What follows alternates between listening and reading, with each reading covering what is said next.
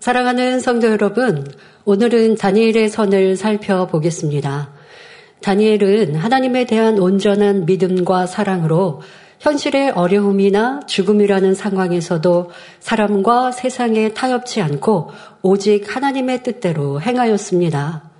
그로 인해 결국 사자굴에 던져져 죽음을 맞는다 해도 어느 누구도 원망하지 않고 미워하지 않는 모습을 볼 수 있었습니다. 오늘날 많은 사람을 보면 가족이나 이웃 또는 모든 조직에서 좋은 일은 자신의 공로로 생각하지만 그렇지 못한 일은 남의 탓으로 돌리는 경우가 많이 있습니다. 그래서 엉뚱한 사람이 누명을 쓰기도 하고 아무런 상관도 없는 사람이 해를 당하는 일이 발생하지요. 그러나 다니엘은 아무 잘못도 없이 어려움을 겪는다 해도 어느 누구도 탓하지 않음은 물론 다른 사람에게 해를 끼치지 않는 아름다운 선을 행하였습니다. 오늘도 말씀을 통해 다니엘은 어떻게 굶주린 사자들 앞에서도 조금의 상해를 입지 않고 살아날 수 있었는지, 하나님께서는 얼마나 선한 자녀를 기뻐하시며 사랑하시는지 깨닫는 시간이 되시기 바랍니다. 지난 시간 다니엘을 살펴보며 자신을 괴롭히며 죽이려는 사람들이라도 탓하거나 그들의 잘못을 들추지 않는 선을 말씀드렸습니다. 성도 여러분, 그러면 이러한 다니엘의 모습에 비추어 볼 때 현재 여러분의 모습은 어떻습니까? 예를 들어 가정에서 부모가 자녀의 잘못을 꾸짖고 나무랄 때에 자녀가 그 마음이 불편해져서 부모에게 반항하는 모습이 얼마나 비일비재한지요. 부모 나름대로 자녀를 더 나은 사람으로 성장시키기 위해 훈계한 것인데 자녀의 입장에서 잘못을 뉘우치기보다는 오히려 부모에게 책임을 전가하고 부모에게 탓을 돌리는 모습을 볼 수 있습니다. 부모가 자신을 이렇게 낳았기 때문에. 근데 이제 부모님들이 자녀들을, 자녀를 가르칠 때, 훈계할 때, 마음에 상처되지 않게 고운 말로 해주시면 좋은데 부모님이 이제 먼저 아이들의 감정을 상하게 하고 또 인격을 좀 모독하고 인격을 좀 존중해줘야 하는데 그러지 못하고 하니 또 자녀들도 그런 부모에게 또 지금과 같은 나를 돌아보기보다 어, 부모님 때문에 내가 이렇게 공부도 못하고 내가 이렇게 못났고 내가 이것도 이렇고 라고 탓하게 되죠. 부모가, 내 부모가 잘 배우지 못해서 나도 그렇다. 또 부모와 성격에 맞지 않아서 세대 차이가 너무 많이 나고 부모의 생각이 답답해서 우리 집은 이렇게 형편이 어렵기 때문에 내가 부모님이 이 모양이냐 너는 왜 그것밖에 못하냐라고 하는 것처럼 내가 이렇게 되지 않았냐라고 부모를 탓합니다. 또 조상 내력이 안 좋아서 등 이런저런 이유로 부모를 원망하고 불평합니다. 부모 때문에 자신이 비틀어진 것이라며 오히려 부모 탓으로 돌리기도 하지요.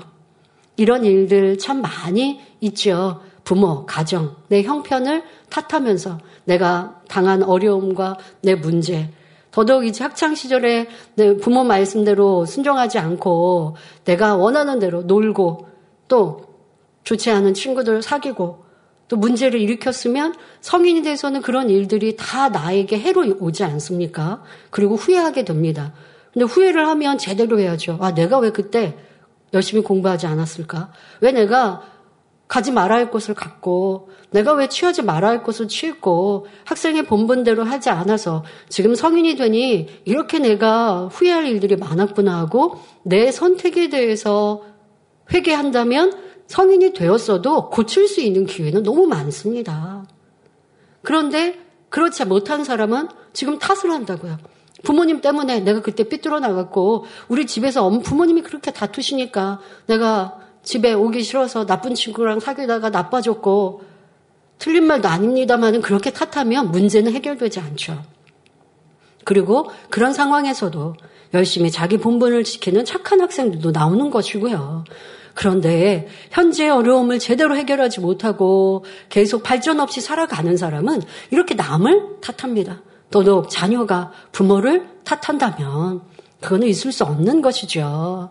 우리가 반드시 깨우쳐야 할 것은 아무리 부모가 부족해도 나를 낳고 키워주신 분이니 여전히 부모라는 사실입니다.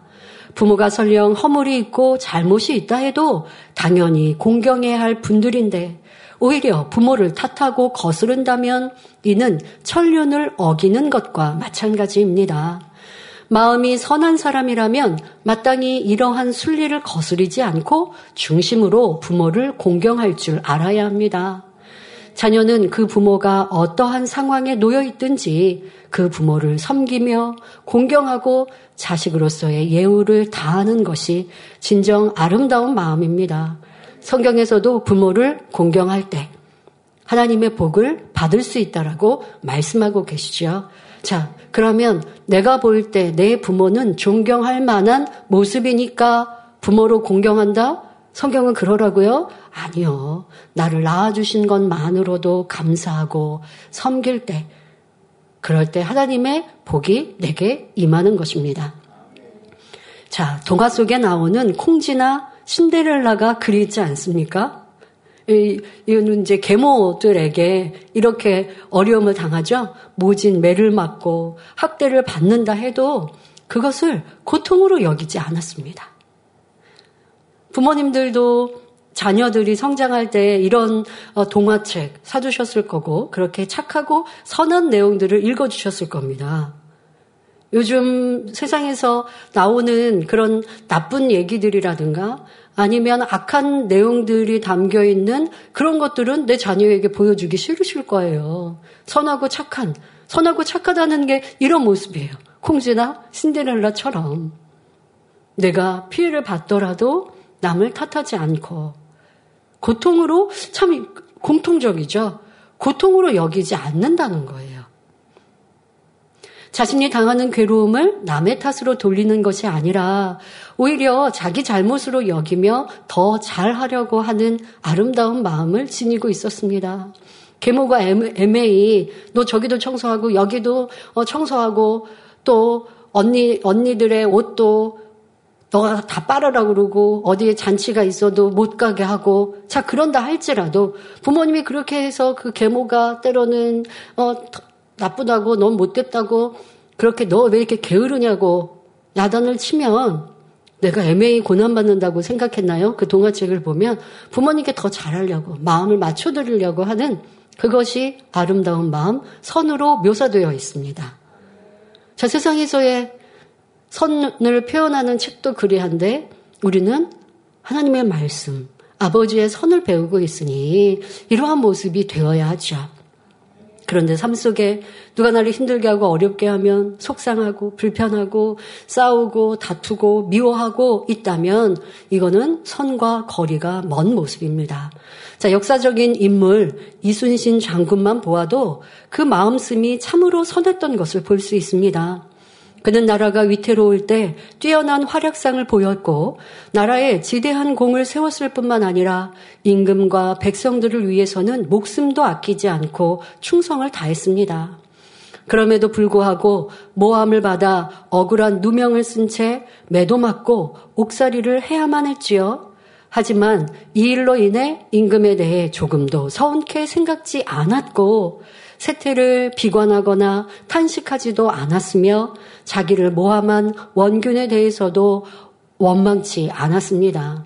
당연히 이런 어려움과 애매의 고난을 받을 때좀 힘들 수는 있지만 그것을 악의로 표현하고 그러니 내가 너무 힘들어서 내게 주어진 일을 감당하지 않겠다는 것이 아니라 이순신 장군은 도리어 감당할 필요가 없어도 자원하여 내가 그 책임을 다하려고 하고 책임을 다하면서도 억울하게 쓴 누명에 대해서도 책임을 지려고 하는 이런 아름다운 모습이셨습니다. 그런 고든 중심이셨습니다.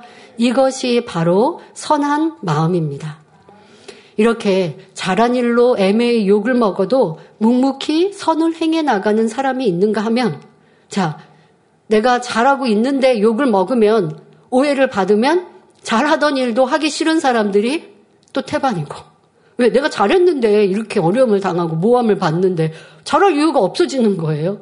이런 사람들도 있고 또 잘못한 것에 대해 지적을 하는데도 이거 잘하고 있는 게 아니라 잘못한 것에 대해서 지적을 하는데도 아니 자기가 뭔데 감히 나를 지적해 하고 원망하는 사람도 있습니다. 사람의 마음이 선하냐 악하냐에 따라 그 말과 행함이 하늘과 땅 차이로 달라진다는 것입니다.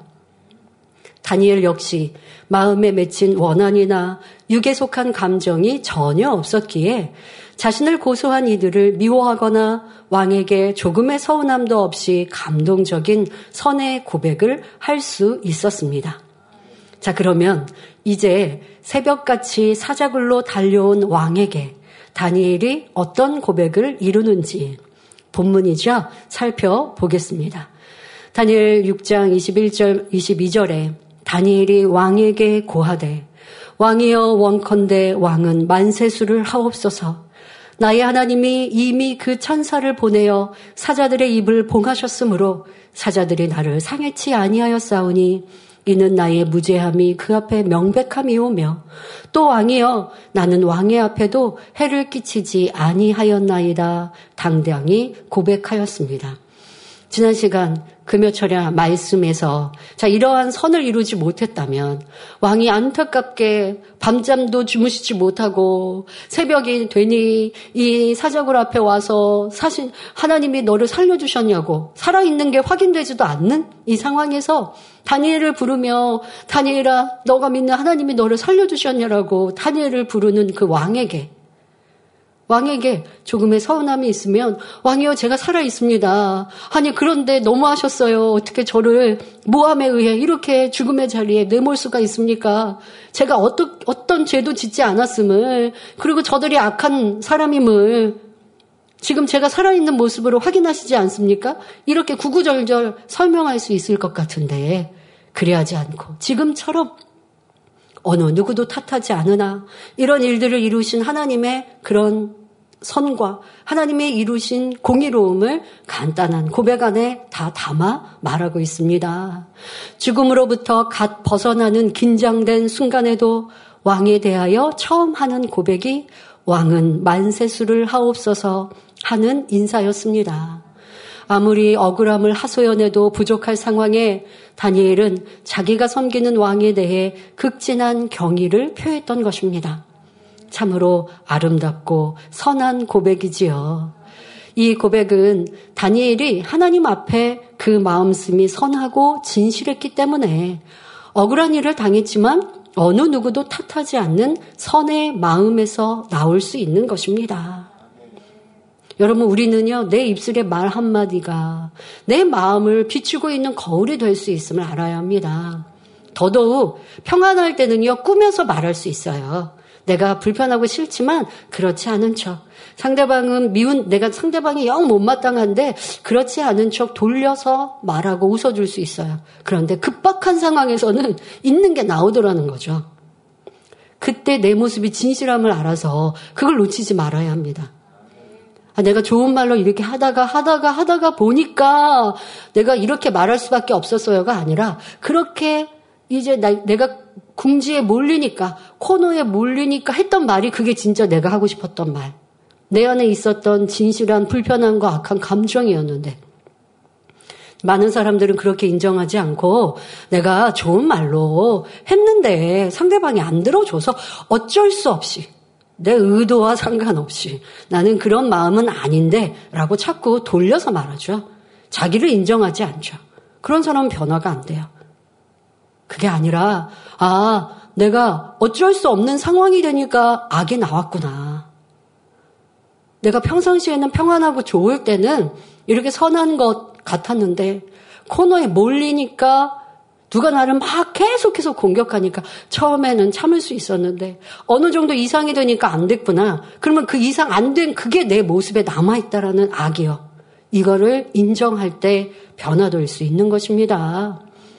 다니엘은 그 극한 상황에서도 또 극한 상황이 모면된 상황에서 자기를 하소연할 수 있는 기회가 주어졌는데도 어떤 악도 나오지 않더라는 것이죠. 마음에 없기 때문입니다. 자기 유익을 구하는 마음이 전혀 없기에 이런 선의 고백만 할 수 있었던 것입니다. 우리는 보통 자신의 힘들고 어려운 일을 주변 사람에게 말하고자 합니다. 하소연한다고 하죠. 그러나 그 마음에 선이 가득하면 상대방을 조금 더 힘들게 하고 싶지 않기 때문에 좋지 않은 얘기는 하지 않습니다. 그런데 내 사정을 말하지 않으면 너무 힘들고 내가 해결하지 못할 일이니 내 어려움을 다른 사람에게 말하고 있다면 그는 하나님은 잊어버리고 사람을 의지하고 있다는 것을 알아야 합니다. 그렇게 얘기한단 말이에요. 내가 저 사람에게 도움을 받고자. 아, 여러분들의 세상 삶이나 우리가 살아가면서 그렇게 도움을 구하고 부탁할 일도 있죠. 그걸 하지 말라는 게 아니라. 그런 시간이 아닌데, 그런 상황이 아닌데, 그냥 자꾸 내 하소연, 내가 힘들고 어려운 일들, 누가 나를 괴롭게 하고 힘들게 하는 일들을 주변에 말하고 있는 것은 당연한 악이요. 상대를 힘들게 하는 것 뿐만 아니라 나는 하나님을 의지하고 있는 게 아니라고요. 하나님을 의지하면 하나님께 아래에서 문제를 해결받아야 되잖아요. 근데 하나님께 아뢰는 것보다 사람에게 말해서 내가 속 시원하다면 하나님은 내가 잊고 있는 거고 하나님이 도와주실 수 없는 것이죠. 믿음으로도 우리의 말과 행실을 돌아보면 좋겠습니다. 또한 다른 사람을 힘들게 하는 악한 마음이라는 것. 이것도 알아야지요. 자기 유익을 구하는 육의 속성입니다. 그러나 다니엘은 어떠했습니까? 사자굴에 들어가기 전에도 왕에게 자신의 상황을 해결해 달라고 말하지 않았습니다. 살아난 후에도 자신의 입장을 설명하여 왕을 힘들게 하지도 않았고 자신을 괴롭힌 이들에 대해 말하지도 않습니다. 처음부터 끝까지 오직 하나님만 의지하였지요. 이러한 다니엘이었기에 하나님을 전폭적으로 의뢰하는 믿음을 내보일 수 있었고, 여러분 이거 꼭 기억해야 돼요. 우리는 큰 믿음 갖기를 원합니다. 힘들 때, 어려울 때, 사람으로 감당하기 어려운 시련에서 하나님을 바라보는 믿음을 갖고 해결받기를 원해요. 자, 그런데 그런 믿음은 내가 가질 수 없고요. 하나님이 주셔야 되거든요. 근데 하나님이 누구에게 이런 믿음을 주셔서 문제를 해결해 주시느냐? 지금 설명하는 것처럼 내 삶에 평안할 때도 안전할 때에도 또 어려울 때에도 어떤 상황에도 하나님만을 의지하며 선을 쫓고 진리를 쫓아 살아간 사람이 어려움을 만날 때 하나님을 구하면 응답받는 것이고 그럴 때 하나님이 영적인 믿음을 주실 수 있는 거예요. 그 우리는 기도하거든요. 하나님 저도 하나님 기쁘시게 하는 믿음을 행할 수 있도록 도와주세요. 라고 기도는 하는데 내 삶은 내 맘대로 내 뜻대로 내 원대로 살거든요. 불평하고 원망하고 현실의 어려움은 어려움대로 말을 하고 하나님께 아뢰고 하나님의 도우심을 구하는 게 아니라 사람들에게 불평 원망합니다. 그런데 실, 어려움을 만나면 또 하나님께 구해요. 근데 하나님의 응답이 없어요. 왜? 내 삶 자체가 믿음의 삶을 살지 않았으니 하나님이 영적인 믿음을 주실 수 없는 거죠. 그러니 다니엘을 통해 왜 하나님의 은총을 받은 자가 될 수 있었는지, 왜 하나님은 죽음 앞에서 다니엘을 살려주셨는지, 우리도 그런 사람이 되기 원하면 다니엘의 신앙과 믿음을 가져야 한다는 것을 꼭 기억해야 합니다. 그 다니엘은 이런 선한 마음과 믿음의 마음이 있었기에 믿음을 행할 수 있었다는 거예요. 믿음을 내보여야 하나님이 역사하세요, 여러분. 마음으로 선을 가지고 있고 마음으로 믿음을 가지고 있어요. 하나님은 그것으로 역사하시는 것이 아니라 그 선과 믿음이 행함으로 나타날 때 역사해 주시는 것입니다. 다니엘이 이러한 선의 마음, 믿음의 마음이 온전한 믿음의 행함으로 나타날 때. 자, 그럴 때, 그러니 사자굴에 들어가도 아무런 문제가 되지 않았던 것입니다. 다니엘은 하나님의 선으로 가득했을 뿐만 아니라 하나님의 기뻐하심에 이르렀던 것입니다. 자, 여기서 기뻐하심이란 바로 행함입니다. 행함이 없으면 그 선이 행함으로 나타날 때 그것이 하나님의 기쁨이 되어집니다. 그런데 이 다니엘의 선의 행함은 하나님을 온전히 믿는 믿음이었기에 하나님이 기뻐하실 수밖에 없었지요. 이렇게 전지전능하신 하나님을 온전히 의뢰하는 믿음이 있으니 한낱 사자를 두려워할 하등의 이유가 없었습니다. 아, 참 너무 멋집니다. 이런 선한 선진들의 모습이 흠모되죠. 이런 분들이 여러분들의 신앙 안에 흠모하고 나도 저런 분들을 닮아가야지 하는 목표가 되셔야죠. 사자 굴에 던진다고 누가 위협해도 상관이 없는 거예요. 왜? 나는 하나님 말씀대로 지켜가는 것이 중요한 것이요. 그러면 하나님께서 지키시고 보호하시는 것을 믿으니까요. 그런데 설령 다니엘은 사자밥이 되어 죽는다 해도 전혀 개의치 않았을 것입니다. 다니엘의 새 친구의 고백처럼 내가 죽음에 내가 우상 앞에 절하지 않아서 왕이 나를 죽음으로 몰아넣는다 할지라도 하나님이 나를 지켜주십니다. 라고 다니엘 새 친구는 고백하죠.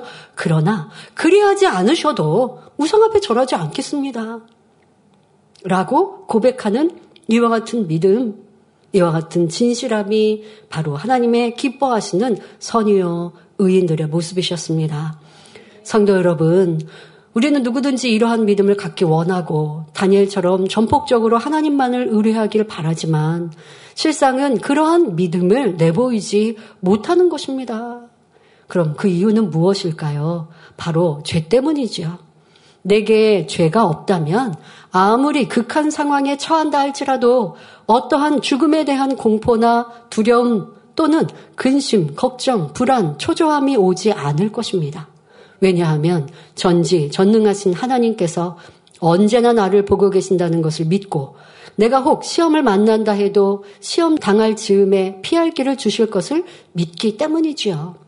더 나아가 설령 불리익이 온다 해도 결국에는 하나님께서 합력하여 선을 이루어 주시고 축복된 길로 인도해 주실 것을 100% 믿기 때문입니다.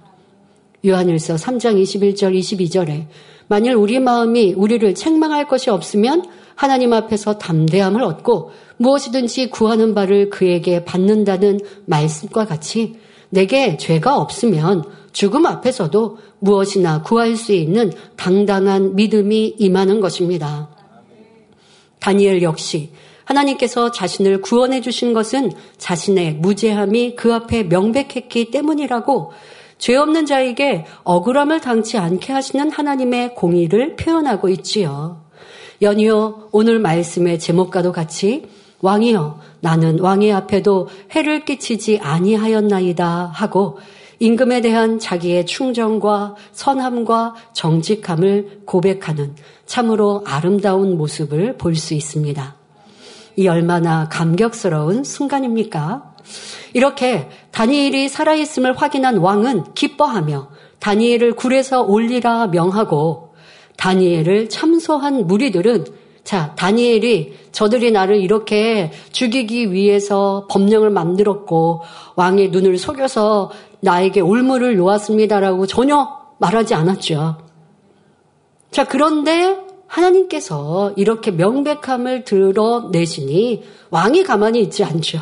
이제 다니엘을 참소한 무리들을 그 처자들, 아내와 자식들과 함께 사자굴에 던져 넣도록 명령했습니다.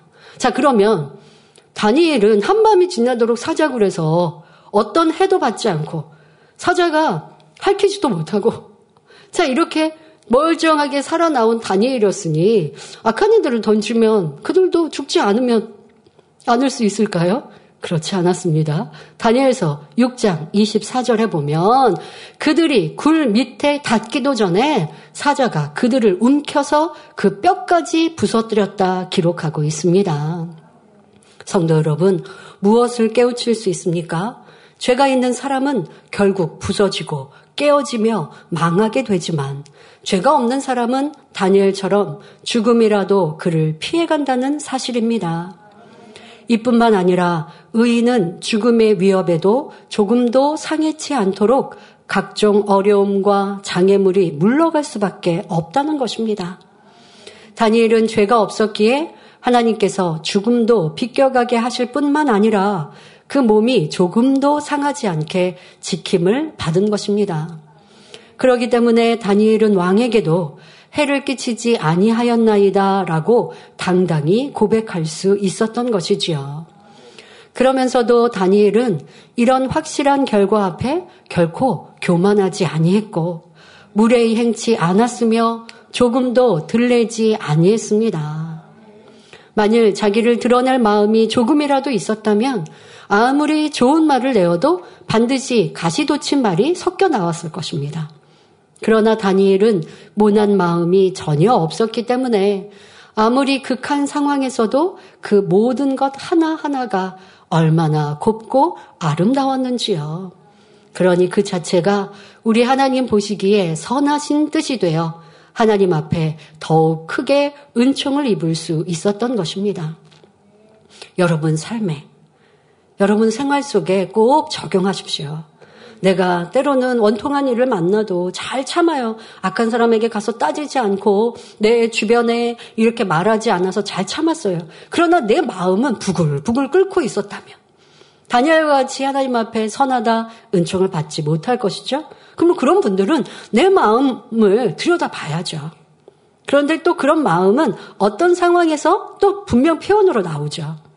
지금 다니엘처럼 상황이 잘 마무리가 되면 그때서 또 내 상황을 또 설명하다 보면 저 사람이 나를 괴롭게 했고 힘들게 했는데 그래도 내가 잘 승리해서 하면서 또 말하고 싶은 것. 이 또한도 내 안에 가시가 남아 있는 것이고. 자, 여러분 삶에 있어서 더더욱 지나온 연단의 시간 속에 내가 나를 변호한다고 내 입장을 설명한다고 누구를 악하다 정죄하지는 않았는지 상대의 허물을 들추지는 않았는지 다니엘과 비춰보면 많이 발견되어 변화의 능력이 될 것입니다. 우리 성도님들이 이 금요철야 말씀을 듣고 너무나 크게 은혜 받았다고 통일자복하였다고 하는 그런 저분 많이 일꾼이고 선한 분들이 그렇게 공통적으로 말씀하시는 걸 보면서 아, 당연한 것이죠. 왜? 다니엘의 이런 지극한 선에 비추면 아니 그 선한 고백 자체에도 눈물을 흘리게 하지만 내 모습에 비춰보면 부족한 것들이 발견되는 것이 맞죠. 내가 다니엘처럼 나는 온전해야 할 분은 없는 것이고요. 저 또한도 말씀을 대하면서 내가 지난날에 내 마음은 어떠했는가? 내가 이런 힘들고 어려운 일들을 하소연하고 싶은 마음은 없었는가? 내가 좋은 때가 되면 이렇게 하소연해야지 뭐 성도들이나 뭐 이런 것은 아니지만 내가 이런 어, 어렵고 힘들었던 걸 내가 하소연해야지 라고 하는 생각이 있었던 것이 그런데 시간이 지나면서 아유, 그게 무슨 소용이 있는가? 행복하고 좋은 날 되면 그것으로 끝나는 거지 하고 또 이렇게 시간이 지나면서 제 마음이 달라지고 바뀐 시간들이 떠오르더라고요. 그래서 아, 내가 처음 연단할 때는 이런 마음도 가졌었구나. 내가 너무 힘들고 어려운데 그러나 이 시간을 내가 잘 견디고 그리고 시간이 지나서 좋은 때가 되면 또 말할 수 있을 때가 있지 않을까 라고 생각했는데 또 1년, 2년이 지나고 나니까 그럴 필요는 또 뭐가 있을까? 그 좋은 날이 되면 다 같이 울고 웃으면서 행복하면 되지. 내, 내 내 힘들고 어려웠던 일들을 얘기한다고 그게 무슨 필요가 있나. 이 감정조차도, 이런 마음조차도 내가 힘들어하는 마음이지 하고 회개했던 기억이 이 말씀을 대하면서 떠올랐습니다. 그러면서 그런 작은 마음, 그러나 어쨌든 깨달아서 이런 마음도 넓혀갈 수 있는 시간들이 되었음을 감사하지만 아직 온전하다 할 수는 없는 것이죠. 아, 더 온전하게 이렇게 다니엘과 같이 도무지 내가 이해되지 않는 일들과 상황을 만나도 온전히 기뻐하며 아버지의 뜻을 쫓고 그리고 아버지가 해결해 주시면 그걸로 끝나는 거지. 그 다음에 내가 원통함을 풀 일도 없는 것인 거고 아버지의 사랑을 입으면 그것으로 되었지. 라는 이 마음, 이런 시간들을 통해서 다시 한번 생각해보고 또 기도해 보게 되죠. 그러니 우리 성도님들도 함께 그런 은혜가 충만하셨다라고 고백해서 감사했고요. 이러한 깊은 선이 이해되고 또 사모되는 우리 성도님들의 그런 아름다운 마음도 참 행복했습니다. 정말 이런 말씀은 누가 나를 해를 끼치는데 그 해를 끼치는 것을 모면하기 위해서 상대방의 악을, 악이 드러났 다. 내가 일부러 상대를 지적하려고 하는 게 아니라 상대방에게 해코지를 당하는 일을 피하다 보니까 그리했다. 라고 하는 것도 안 하고 싶은 마음, 이러한 깊은 선에 대해 우리 성도님들이 이해하고 그렇게 나도 되어야겠다라고 목표 삼으신다니 성도님들의 수준이 어떠함을 다시 한번 어, 이렇게 변화된 우리의 모습 감사했습니다. 우리는 꼭 아름답게 이루어 아버지 계신 그 세루살렘에 들어가야 하죠. 자, 성도 여러분, 이 모든 사실을 목도한 다리오 왕은 이제 다니엘이 사자굴을 죽음 앞에서 살아났고 또 악한 이들은 그 사자굴에 던지니 이 사자가 뼈채로 움켜 삼켜버리고 자, 이러한 모든 것들을 다리오 왕이 이 과정들을 다 보았습니다. 자, 그러니 이제 온 땅에 있는 모든 백성과 나라들과 각 방언하는 자들에게 조서를 내려서 하나님의 영광을 선포하기에 이릅니다. 다니엘서 6장 26절 27절에 내가 이제 조서를 내리노라. 내 나라 관할 아래에 있는 사람들은 다 다니엘의 하나님 앞에서 떨며 두려워할지니 그는 사시는 하나님이시요 영원히 변치 않으실 자시며 그 나라는 망하지 아니할 것이요 그 권세는 무궁할 것이며 그는 구원도 하시며 건져내기도 하시며 하늘에서든지 땅에서든지 이적과 기사를 행하시는 자로서 다니엘을 구원하여 사자의 입에서 벗어나게 하셨음이니라 라고 선포하게 합니다. 다니엘은 오직 하나님을 의뢰했으므로 사자굴 속에서도 건짐을 받아 이방인의 왕과 백성들에게까지 살아계신 하나님, 전지, 전능하신 하나님, 생사 화복을 주관하신 하나님을 알린 것입니다. 다니엘은 생명다에 신앙의 굳은 절개를 지켰고 아무에게도 해를 끼치지 않는 선한 마음으로 행했더니 하나님께서 보장해 주셨고 영광을 돌리게 하셨지요. 자, 그러니 이러한 일들을 우리가 만사형통했다라고 말합니다. 자, 여기서 여러분들이 기억해야 할 것은 자, 선인들, 의인들, 하나님의 사람들이 처음부터 이런 어려움을 안 당하게 하시면 좋을 것 같은 것은 우리 사람의 얄팍한 생각입니다. 아니, 이런 결과를 하나님이 꼭 보셔야 살리시나? 그 전에 이런 어려움들을 막아주시면 될 것 같지. 자, 그것은 인간 경작에 있어서 거기에 맞지 않아요. 왜? 인간 경쟁에는 어둠과 빛이 있고 원수막이 사다든 빛을 미워하고 공격합니다. 하나님이 그걸 다 막으시면 천국 가서나 가능하지 이 땅에서 인간 경작을 하실 수가 없죠. 오늘 데이비도 말씀하신 대로 하나님이 억지로 세상 사람에게 내가 하나님이다 천국과 지옥은 있다 나를 안 믿으면 다 지옥에서 고통을 당할 거다 하늘에 불로 쓰시면 두려워서 하나님을 믿겠다라고 말한다면 그건 공의 하나님이 아니라 인간 경작일 수가 없죠. 그러니 하나님은 자유의지에 따라 선택하고 그 결과에 따라 하나님이 역사하실 수도 있고 그렇지 않을 수도 있는데 믿음의 선진들은 하나님의 말씀대로 빛 가운데로 선택하여 살아갑니다. 그런데 원수마귀사들은 그걸 그냥 두지 않죠. 회방하려 하고 공격하려 합니다. 근데 그 안에서 항상 지켜주세요. 보호하세요. 보호하시나 때에 따라 하나님의 영광이 크게 드러나고 또 많은 사람들이 구원받게 하나님의 계획하신 그 작업들이 하나하나 있죠. 예수님이 십자가에 죽으시면 온 인류를 구원하기 위해 십자가의 길을 허락하셨고 이 다니엘 같은 경우 이런 일이 없었다면 다니엘은 어려움을 겪지 않아서 행복하고 평안한 것이 아니라 지금의 이런 큰 시련과 연단과 어려움으로 다니엘의 믿음과 선을 보여서 우리에게 은혜도 되지만 결국 그것이 다니엘은 어마어마한 상급으로 쌓이지 않습니까?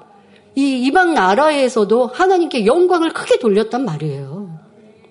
그러니까 이런 일이 없는 것보다 있는 게 더 축복이에요. 다니엘에게도. 나라에도, 하나님의 나라에도 크게 영광이 되는 것이죠. 그러니까 우리는 사람의 생각으로 하나님의 일들을 판단할 수 없는 것이고, 인간의 생각으로 옳다, 그르다 할 수 없는 것이죠. 또 하나님의 영광이 크게 드러나려면 하나님의 사람들의 믿음과 희생이 이렇게 있어야 한다는 것도 알 수 있습니다. 여러분들이 내 주변에 전도하고 영혼들을 구원하기 위해서도 뭐 지금 다니엘과 같은 시련은 아니어도 그리스도의 길을 바라고 때로는 내가 하나님을 믿는다고 해서 신앙을 지킨다고 해서 세상 사람들이 이해하지 못할 때도 있고 또 그것으로 인해서 핍박을 당하는 일이 있는 것처럼 보이지만 도리어 그리스도의 한길을 바라고 섬기고 선을 쫓고 다른 이방인 세상 사람들보다 더 많이 헌신해주고 양보해주고 성실히 모든 일들을 이루어 가면 그 안에서 도리어 사람들의 마음에 감동케 하시고 또 아, 너는 신앙이 참 좋다. 너가 다니는 교회는 참 잘 가르쳤구나 하고 칭찬을 받는 거예요. 우리가 우리 하게 나름이요. 내 희생과 헌신이 하나님의 영광을 나타낼 수 있는 것입니다. 다니엘이 이렇게 크게 영광을 돌릴 수 있었던 것. 그런데 분명 시련이 있었고, 그런데 시련이 있고 시련 끝에 모든 것들이 너무나 빠르게 해결되어지고, 악한 이들은 악한 이들의 행한 대로 심판을 받고, 선한 이들은 영광을 돌리게 되고, 자, 이런 일들의 끝을 바로 만사 형통했다고 말씀하시죠. 대부분의 믿음의 선진들이 이 어려움들의 과정들이 있었고 그 과정 속에 선을 쫓고 믿음을 쫓아가니 하나님께서 그 끝에 가서 손을 드시고 손을 되시면 악인은 사망이요 멸망이요 의인은 정오의 빛같이 높이시고 세우십니다. 여러분 삶에도 그러한 하나님의 역사가 임하시길 바랍니다. 그러기 위해 나의 행함이 빛이요 진리요 선을 쫓아 나아가야죠. 선을 행하지 않으면서 결과가 좋기를 바라는 것도 공의에 맞지 않고 있을 수 없는 것이요. 선을 쫓아가면서 그렇다고 해서 항상 어려움을 당하고 하는 것 아닙니다. 항상 아버지가 지키시고 보호하셔서 때로는 그때그때의 시련이 있지만 그 시련을 믿음으로 승리하면 높이시고 세우시고 축복해 주시는 이러한 원리를 다니엘 선지자의 선을 통해서 알아가시길 바랍니다. 사랑하는 성도 여러분, 오늘 말씀을 통해 깨달아야 할 것이 있습니다. 우리가 믿음 안에 들어갈수록 오늘 말씀의 제목과 같이 아무에게도 해를 끼치지 아니해야 한다는 것입니다. 어, 이 해를 끼치지 않는다는 건 누구한테 내가 악을 행하여서만이 아니라고요. 여러분들이 어, 상대방 내가 무의식 중에라도 상대방에게 피해를 주는 일들이라든가 아니면 나를 보호하기 위해서 상대를 어렵게 하는 이 일들도 해를 끼치는 것. 이런 깊은 선까지 이해하셔야겠고요. 자, 그리고 지금 여기서 아무에게도 해를 끼치지 않는다고 하니까 단순히 상대와 부딪히지 않고 부딪힐 만한 일은 피해버림으로 상대에게 해를 가하지 않는다는 의미로 오해하시면 안 되겠습니다. 아, 내가 이제 모든 것에 좀 소극적으로 살아야지 하시면 안 됩니다. 자, 물론 남에게 해를 가하지 않는 이러한 의미도 내포되어 있지만 아무런 해를 가하지 않는 것은 믿는 이든 믿지 않는 이든 사람으로 당연한 도리입니다. 이것은 소극적인 선에 불과하지요.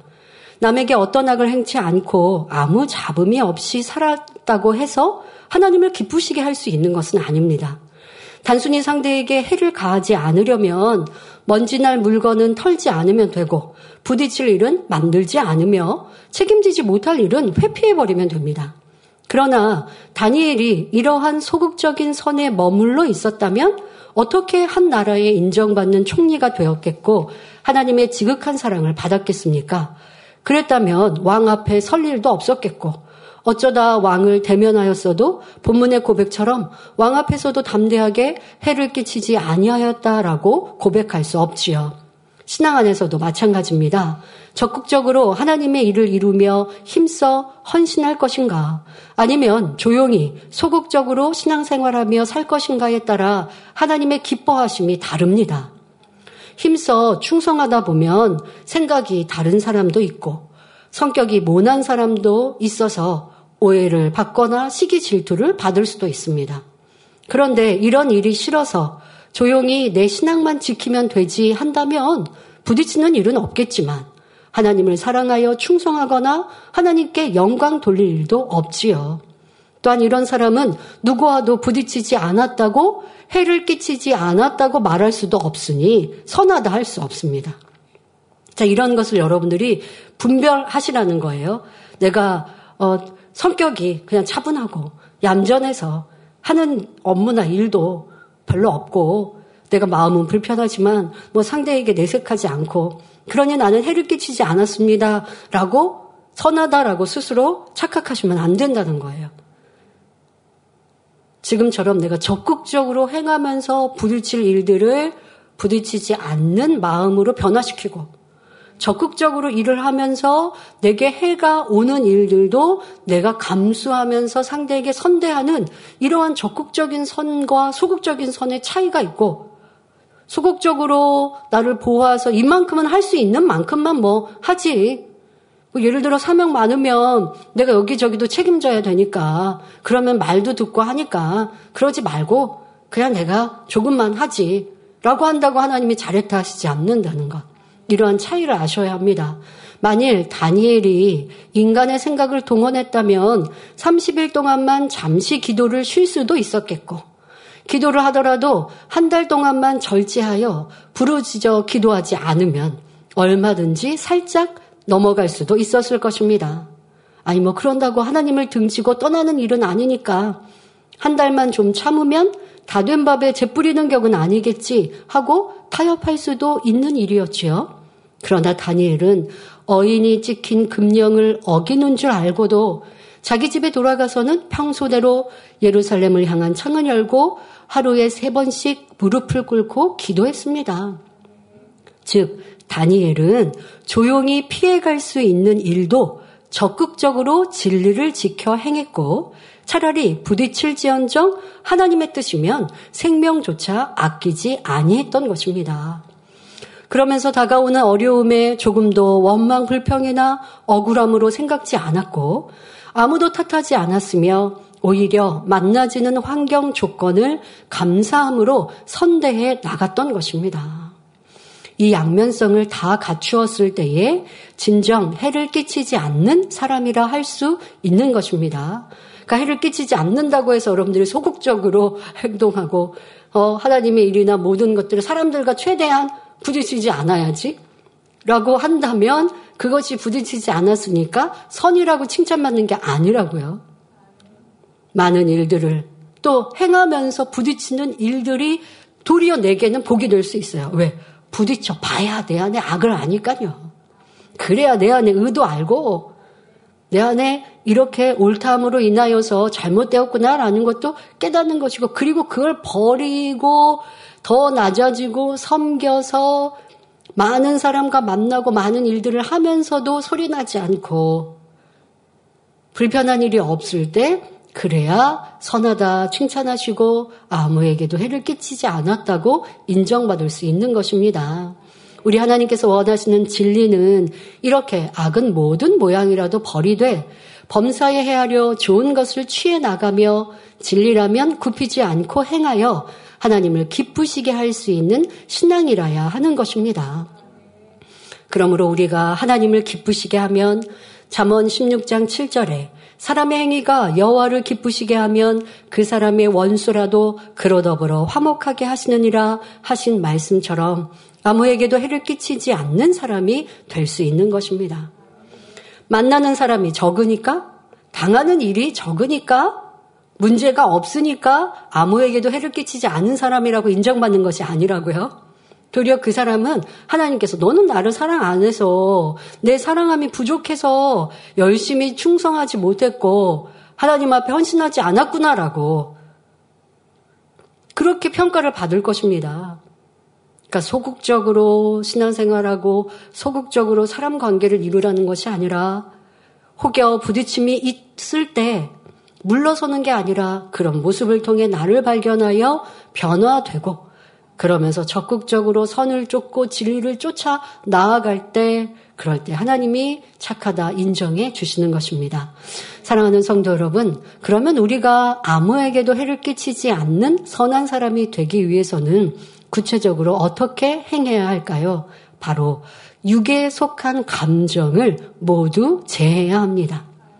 사람이 감정이 없어야 그 모든 행위가 하나님을 기쁘시게 할 수 있고 사단의 송사가 온전히 떠남으로 아무에게도 해를 끼치지 않는 사람이 될 수 있습니다.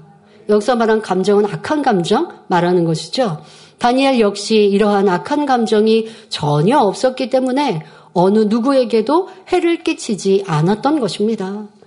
그는 자기 일에 충성되었을 뿐만 아니라 자기를 해코지 하는 사람일지라도 결코 미워하지 않았고 감정 처리하지도 않았습니다. 자기 눈에 거슬리는 사람이라 해서 마음에 두고 모략을 써서 괴롭히지도 않았고 다만 선한 마음 속에 진리로 오래 참았습니다. 그러면 다니엘 같은 경우에는 오래 참을 일도 많이 있었을 터인데 그 많은 악한 사람 사이에 오래 참느라 얼마나 힘이 들었을까요? 그런데 결코 그렇지 않습니다. 죄를 범하고 악을 행하는 사람들이 힘이 드는 것이지 정령이 마음이 선한 사람은 힘들 이유가 하나도 없습니다. 영의 생각은 생명과 평안이니까요. 하나님의 사람들은 다 이와 같은 것입니다. 하나님을 사랑하기에 목숨이 경각에 있을지라도 자기에게 맡겨진 소임을 묵묵히 감당해 나갈 뿐이지 힘들게 싸우며 억지로 행해 나가는 것이 결코 아닙니다. 예를 들어 성경상의 아브라함이 힘들었겠습니까? 요셉이 힘들었겠습니까? 아니면 룻이 힘들었겠습니까? 그들은 아내를 빼앗겼을지라도 감옥에 들어갈지라도 남편을 잃고 홀로 시어머니를 봉양할지라도 무시를 당할지라도 그 어떤 연단을 받을지라도 힘들어한 것이 아니라 오히려 자족하며 감사했습니다. 그 마음에 오래 참을 만한 악이 없으니 연단을 받을지라도 한 번 받은 바 그 은혜와 믿음의 표대가 결코 흔들리지 않았기에 괴롭게 그 길을 가지 않았던 것입니다. 오히려 연단과 어려움을 통해 믿음이 더 견고하여져서 당대와 후대의 어두움을 밝혀주는 진리의 등불이 되었습니다. 우리도 이런 믿음의 선진들의 길을 밟아가야겠습니다. 어떤 어려움과 문제가 있을 때에 슬퍼하고 낙심하는 것이 아니라 오히려 그 문제를 전화위복의 기회로 삼을 수 있는 참된 믿음을 소유해야겠습니다. 애매히 나를 미워하는 사람이 있으면 자, 그 문제 앞에 우리는 어떤 승리자가 될 수 있을까요? 나를 미워하는 사람. 자, 사랑으로 승화될 수 있는 거죠. 나를 애매히 고통을 주고 힘들게 하고 어려워하는 사람을 만나니까 싸우고 다투지는 않았지만 내 마음이 영 힘들고 괴롭고 그 사람만 오면 피하고 싶고 세상 사람은 그렇죠. 나를 힘들게 한 사람 생각만 해도 막 가슴이 두근두근 한대요. 심장이 빨리 박, 그러면 건강상의 문제가 생기죠. 그만큼 내 마음 그릇이 작은 것이고 그 상처를 감당하지 못하는 것이죠. 그러나 선이 사랑이 있는 사람은 누가 나를 미워한다고 해서 상처로 남기지 않아요. 여러분, 세상을 살아가면서 사람마다의 생각이 다 각기 달라서요. 그 사람이 나를 미워할 자유의지가 스스로에게 있어요. 내가 미움을 당하면 나도 그 사람 미워할 수 있어요. 그런데 내가 미워하는 걸 선택하면 하나님의 사랑과 은총이 내게서 떠나는 것이죠. 그러나 나는 하나님을 사랑하기에 하나님의 선과 사랑을 담고자 해서 나를 미워하고 괴롭히는 그 사람을 사랑하기 위해 기도하고 금식하고 애타합니다. 그랬더니 미운 감정이 벗어지고 도리어 상대가 사랑스럽게 여겨지고 당의자님 말씀하신 것처럼 그냥 어린 아이처럼 애들이 떼쓴다고 부모님이 그거 가지고 속상해할 리가 없잖아요. 그렇게 그냥 귀엽게 생각하고 또 아무리 크게 상처를 입힌 일들도 주님의 사랑으로 내 안에 담아 놓을 필요가 없어요. 왜 힘들고 어려운 일들을 마음에 담아놔서 스스로 상처를 받고 괴로워하죠? 누가 나에게 일부러 상처를 주려고 작정을 하고 하는 말과 행동에 왜 그렇게 여러분들이 받아들이세요? 그럴 필요가 없죠. 선과 사랑이 있으면 상처로 남길 일이 아닌 거예요. 용서하고 이해하면 내게 남, 남지 않죠. 그냥 털어버릴 수 있죠. 자, 그러면서 더 이해해 주려고 하고 힘든 마음도 없게 기도하고 아버지 그런 사람도 사랑할 수 있도록 도와주세요. 제 마음 그릇이 작아서 이렇게 힘들고 어려우니 이런 마음도 없고 이제는 그 사람을 생각하면 내 마음이 기쁠 수 있도록 도리어 어찌하면 선한 말을 할까? 어찌하면 그 사람과 화평할 수 있을까 하는 제가 될 수 있게 해주세요. 힘써 있어 또 수개월을 기도했더니 결국 그런 마음을 이루었습니다. 그러면 나를 미워한 애매히 힘들게 한 그 사람으로 인해 나는 사랑의 사람이 되는 것이죠. 그러니까 결국 그 사람에게 선물 사줘야겠죠? 나를, 나를 이롭게 한 사람이 되는 거죠. 자, 문제 자체가 우리를 힘들게 하는 것이 아니라 문제를 문제시하는 마음속의 비질리가 사람을 힘들게 하는 것입니다. 그러므로 우리 자신을 얽어매고 무거운 짐을 지우는 것은 우리 주변에 산재된 문제나 환경, 사람 때문이 아니라 우리 마음속에 자리 잡고 있는 악 때문임을 알아야겠습니다. 마음속에 악이 있으므로 그 악이 드러날 만한 어떤 환경 조건을 만나면 생각을 통해 그 악이 발동되기 때문에 힘든 것이지요. 그러나 다니엘은 마음속에 육에 속한 감정이나 악이 전혀 없었기에 왕이나 자기를 모함한 신하들에 대해서도 욕하지 않고 대들지 않았으며 살기 위해 비열하게 항변치도 않았습니다. 다니엘은 하나님께서 기뻐하시는 선을 쫓아 오로지 정도를 갈 뿐이었으므로 그 마음은 항상 평안했고 따라서 왕에게도 만세수를 하옵소서 하고 중심에서 복을 비는 감동적인 모습을 볼 수 있었습니다. 만약 마음에 조금이라도 서운함이 있고 악의 찢기가 남아 있었다면 그런 중심의 고백이 나올 수 없었을 것입니다. 마음에 없는 말을 억지로 내었다면 언젠가는 숨은 악이 반드시 드러나기 마련이지요.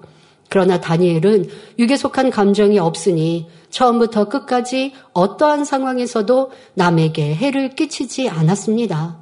성도 여러분, 우리가 영을 사모하며 큰 믿음 갖기를 바란다면 육에 속한 감정을 제함으로 어떤 상황에서도 어느 누구에게든지 해를 끼치지 않아야 합니다. 역사를 보더라도 비록 왕이지만 정도를 쫓지 않고 감정에 치우쳤을 때는 결과적으로 충신을 잃기도 하고 좋은 장수를 놓치기도 하며 나라까지 망하는 경우도 볼 수 있습니다. 감정에 치우쳐 행하는 사람들은 자기에게 조금만 잘해주면 악인이라도 상을 내리고 자기 마음에 맞지 않으면 충신이라도 귀양을 보내며 심지어는 죽이기까지 했습니다. 그러니 결과는 비극이고 자신뿐만 아니라 함께하는 사람들이 해를 당하는 것을 볼 수 있지요. 그러므로 우리 모든 성도님들은 갈라디아서 5장 24절에 그리스도 예수의 사람들은 육체와 함께 그 정과 욕심을 십자가에 못 박았느니라 하신 말씀처럼 정과 욕심을 십자가에 못 박아 버리고 육에 속한 감정을 모두 제하여 버리시기 바랍니다. 그러므로 어느 누구에게든지 해를 끼치지 않는 선한 삶을 사시기에 부족함이 없으시기를 주님의 이름으로 기원합니다. 결론을 말씀드립니다. 사랑하는 성도 여러분, 두 시간에 걸쳐 다니엘을 통해 하나님의 선하시고 기뻐하시고 온전하신 뜻에 대해 살펴보았습니다. 다니엘은 억울한 죽음 앞에서도 다른 사람을 탓하거나 원망하지 아니했고 오히려 아무에게도 해를 끼치지 않는 악이 없고 고운 마음을 지니고 있었습니다. 이러한 다니엘의 선한 마음이 하나님의 선하신 뜻에 해당됩니다. 이러한 선한 마음을 가지고 하나님을 전폭적으로 의뢰하는 온전한 믿음을 내보였더니 하나님의 놀라운 역사를 볼 수 있었는데 이러한 믿음이 곧 하나님의 기뻐하시는 뜻에 해당되지요. 그러면 다니엘을 통해 나타난 하나님의 온전하신 뜻은 무엇일까요? 바로 죽음을 불사하고 하나님만을 의뢰하는 병개함 없는 믿음을 지켰다는 것입니다. 우리가 아무리 하나님의 선하신 뜻을 알고 하나님께서 기뻐하시는 믿음이 있다 해도 행함이 없으면 그 믿음을 온전케 할 수 없습니다. 그러나 다니엘은 생명을 요구하는 죽음 앞에서도 끝까지 행함으로 그 믿음을 온전케 했습니다. 또한 온전케 되려면 변개함이 없어야 돼요. 앞에는 충만하고 어느 만큼까지는 잘 갔다가 그 다음에는 식어졌다, 온전하다 할 수 없는 것이죠. 그런데 다니엘은 죽음 앞에서 끝까지 그 믿음, 그 선을 놓치지 않고 그대로 행하니 온전하신 뜻이 된 것입니다. 우리가 이런 선과 큰 믿음을 가지려면 육에 속한 악한 감정을 버려야 한다 말씀드렸습니다. 그럴 때 어느 누구도 탓하지 않는 아름다운 마음이 되므로 어떤 상황에서도 해를 끼치지 않을 수 있다 말씀드렸지요. 세상 사람 중에도 나름대로 마음이 착한 사람들은 어려운 일을 당할 때 조상 탓, 환경 탓으로 돌리지 않는 그리고 도리어 자기 업보라 생각하며 숙명적으로 받아들이는 사람도 있습니다. 그런데 진리 안에 들어와서도 무슨 일이 잘 안 되거나 꼬이면 남의 탓, 주변 환경 탓으로 돌린다면 이는 참으로 어리석은 사람이라 말할 수밖에 없지요. 우리는 결코 다른 데로 탓을 돌리지 말아야 하겠습니다. 설령 내가 옳다 해도 내 부족함으로 돌리고 내 탓으로 여길 줄 아는 너그럽고 유덕한 마음을 지녀야 우리 하나님의 기뻐하심을 입을 수 있는 것입니다. 그러므로 오늘 말씀의 제목과 같이 아무에게도 해를 끼치지 않는 선한 마음과 아름다운 중심을 소유하심으로 하나님의 크신 은총을 입는 복된 성도님들이 되시기를 주님의 이름으로 축원합니다. 할렐루야 전능하신 사랑의 아버지 하나님 이 시간 기도 받는 모든 성도님들 위해 안수하여 주옵소서. GCN 방송과 인터넷과 화상을 통해 기도받는 지 교회와 지 성전 그리고 전 세계 하나님의 자녀들 위에도 시공간을 초월하여 역사하여 주시기를 원합니다. 믿어지는 믿음을 주시고 부정적인 생각과 의심의 세력을 물리쳐 주옵시며 모든 시험 환란도 물리쳐 주옵소서. 머리부터 발끝까지 오장 육부 뼈 마디마디 온몸의 신경 조직 세포 등 아픈 곳마다 성령의 불로 태우시고 근본의 빛으로 역사하여 주옵소서. 예수 그리스도의 이름으로 명하노니 원수마귀 사단 모든 질병 균 연약함아 물러가라 빛이 여 임하라 모든 불친 난치병도 성령의 불로 태워 깨끗하게 역사하여 주옵소서. 말라리아를 비롯한 모든 풍토병도 물리쳐 주옵소서. 깨끗함을 입을 지어다. 감기, 기침, 열, 몸살, 독감 등 각종 유행성 질병도 다 물러가라. 어떠한 유행성 질병 균도 틈타지 않게 지켜 주옵소서. 위암, 폐암, 간암, 유방암, 자궁암, 대장암, 피부암 등 각종 암과 에이즈, 백혈병, 뇌졸중, 고혈압, 저혈압, 심장병, 폐병, 위장병, 당뇨, 부인병, 피부병, 갑상선, 질환과 모든 염증도 깨끗게 하여 주옵소서. 소아마비, 중풍, 관절염, 디스크도 온전케 하여 주옵소서. 요통, 두통, 신경통을 비롯한 모든 통증은 사라질지어다. 간질, 자폐증, 우울증, 조울증, 노이로제 등 모든 정신 질환도 물러가라. 모든 마비된 것도 풀어지고 일어나 걷고 뛸지어다. 눈도 잘 보이게 하옵시고 귀도 잘 들리게 하여 주옵소서. 소경은 눈을 뜨고 기머거리는 들으며 벙어리는 말할지어다. 각종 사고 후유증도 깨끗게 하시고 부러진 뼈도 붙여 주옵소서. 화상 입은 것도 온전케 하옵소서. 화기야 물러가라. 열도 물러가라. 아버지 흉터도 나지 않게 역사해 주시기를 원합니다. 마약을 비롯하여 각종 약물과 독극물 중독도 깨끗함을 입을 지어다. 죽은 신경과 세포가 살아나며 죽은 자도 살아나게 하여 주옵소서. 잉태의 축복도 주시기를 원합니다. 잉태 축복을 받으라 예수 그리스도의 이름으로 명하느니 원수막이 사단아 하늘 공중 곳에 잡은 악의 영들아 물러가라. 그의 사자들도 물러갈 지니라. 이 땅의 악한 영, 더러운 영, 거짓되고 간사한 영, 이간질하고 미혹하는 모든 어둠들은 물러가라. 모든 흉악의 결박을 풀고 어둠아 물러가라. 빛이 여 임하라. 아버지 하나님 부르짖어 기도할 수 있는 능력을 주시고 죄를 버리고 성결될 수 있는 능력을 주옵소서. 영혼이 잘됨 같이 범사에 잘되게 하시고 가정의 복음화도 이루어 주시기를 원합니다.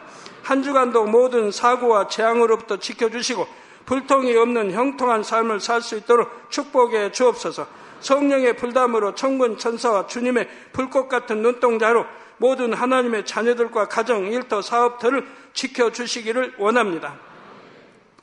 학생들에게 지와 명철을 더하시고 공부도 할 수 있는 뜨거운 마음과 열정도 더하여 주옵소서.